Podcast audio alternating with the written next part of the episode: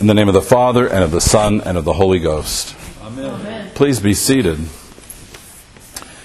This is the fifth Sunday of Lent. We are now uh, very close to Easter, so close, in fact, that one of the three things that we need to happen in order to celebrate Easter have already happened. The first of those events is the vernal equinox, when the sun sits right over the equator of the earth. Uh, that is the uh, spring. And so once we see the first day of spring, which happened yesterday morning, early in the morning, we're waiting for the next full moon. The moon, if you've noticed last night, is about half full. It's going to be completely full on March 28th, which is next Sunday, Palm Sunday. So next Sunday we'll have the second thing that we need the vernal equinox and then a full moon. Then we look for the next Sunday. So the Sunday after March 28th is April 4th, and that will be Easter. This is how the ancient people of God calculate the Passover, which is what Easter is. In many Christian cultures, the word that they use for Passover, uh, for Easter, is either Passover or Pascha. This is the feast that we're celebrating. We're celebrating the Passover feast that was completed and fulfilled in our Lord and Savior Jesus Christ. We're reminded of this in the uh, words of Jeremiah, where he talks about that covenant that was made with the people of God at the time of the Passover. He talks about the day that he led them out of Egypt. So you'll remember that in the story of the Exodus, Moses and Aaron go to Pharaoh and they uh, beseech him to let the people go, and there's this series of plagues. And the last plague is the angel of death that comes over the houses. And they have to sacrifice the Passover lamb, the paschal lamb. And they take his blood and put it on the lintel and the doorpost, and the angel of death passes over them. They consume the lamb completely right, that night while standing, because in haste then they leave Egypt. This is the Passover, and this is the covenant that God makes. He says, If you will worship me, if you will make me your God, then I uh, will be your God, and you will be my people. And that means that you'll live according to those covenant promises, which we just read in the Decalogue, right? That we're supposed to love God, that we're supposed to serve Him, that we're supposed to love our neighbor as ourself. This is the, the central part of the covenant. If we love God and we love our neighbor as ourselves, then we're in that covenant relationship with God.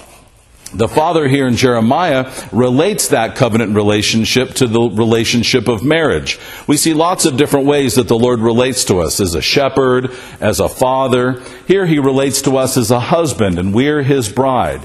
And this is a very good analogy because it really centers on that covenant contractual relationship between a husband and wife. A husband and wife promise that they will have fidelity to one another. And when one person is uh, uh, committing infidelity, the covenant is broken. The contract that they made is broken that relationship can be healed, but it has to be recognized that the covenant has been broken, right? The agreement has been broken. And this is what the Lord says. You have to recognize that you've broken your agreement with me. You've committed adultery by going after other gods, by worshiping other things other than me, by looking for security and safety in other places than me.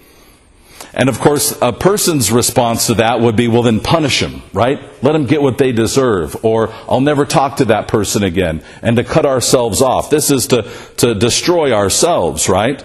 The Lord's response is the complete opposite. He says, Now that you've broken the covenant, I'm going to give myself to you even more fully. I'm going to be even more intimate with you than I was before.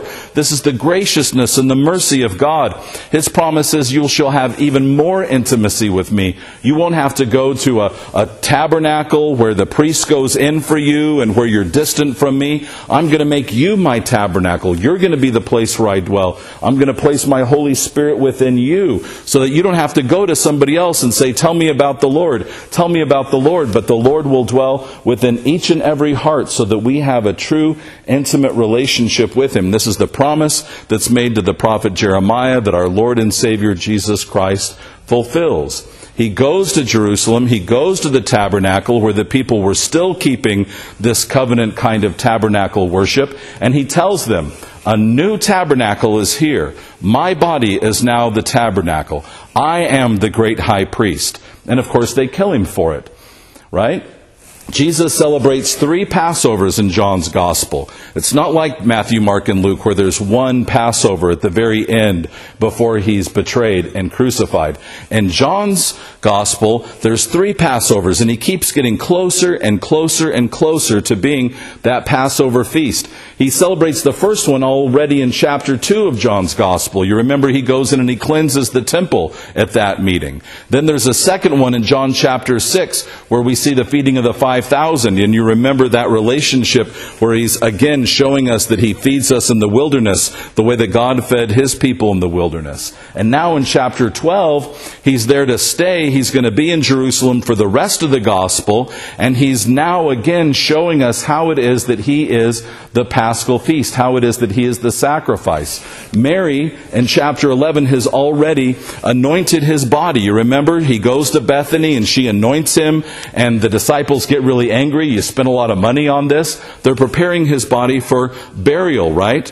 And uh, Mary and Martha, here right close to Jerusalem and Bethany, have been telling everybody about what Jesus did for their brother, brother Lazarus. You remember that he rose Lazarus from the dead. And they've been saying, Look, here's the guy that we've been telling you about that rose our brother from the dead. And so this great crowd has been swelling to hear about this Jesus that's performing all these miracles.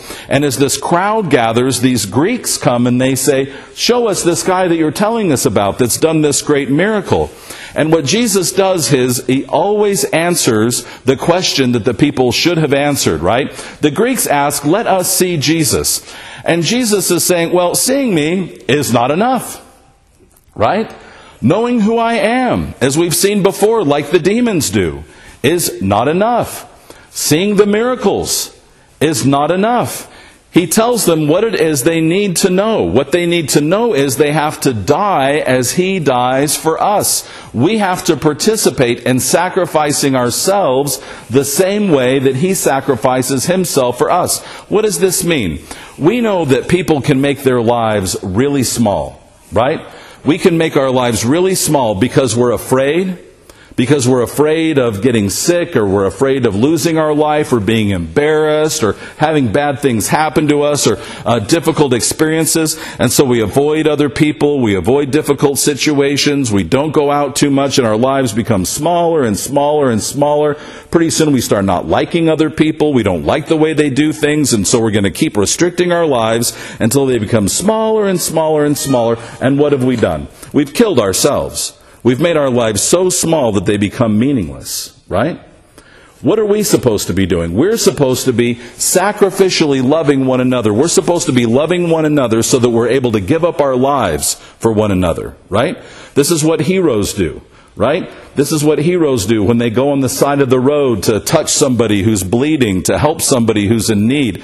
This is what people do when they go off on adventure to help other people, to, to give them food or to provide shelter for them or to, to help them in difficult circumstances. We go into people's homes that aren't as clean as we'd like them to be, or we go into places that aren't as safe as we'd like them to be. We end up going to neighborhoods we would no longer visit out of love right? Our lives become bigger as we sacrifice ourselves, as we do these things that are hard and that are dangerous. Our lives become bigger and bigger. And this is what Jesus means about dying and then rising again and our life becoming larger than we can ever imagine when we practice this self sacrificial love. So he tells them, if you want to participate with me, you have to love the way that I love. You have to make your life big through giving up your life. And then they ask, well, how is it that, uh, that you're able to be the, the Son of Man, that you're able to be the Messiah when you say that you're going to go away? Right? And so they've got no way of understanding the Holy Spirit. They're not even in that place. And so Jesus says, you have to have the light and focus on the light while you have it right? You have to seek the light. what does that mean? That means seeking the ways of God, seeking righteousness, seeking His truth. That has to be our primary goal. He says, You're not going to find truth if you're not looking for it. You're not going to find wisdom if you're not looking for it. You're not going to find joy or love or grace or mercy or any of the things of light if we're not looking for it. If that's not our goal. Our goal has to be this life in Christ, this light. And the more that we search for that goal, Surprise, surprise, the more we find it, the more that we live in that light. The writer to the Hebrews shows us how it is that Christ is able to be both priest and sacrifice. He explains to us how it is that Christ is sitting in the role of the priest. He tells us the priest has to have a couple of things. He has to be man, right? And Jesus is fully man. He tells us that he has to be appointed. God the Father appoints him.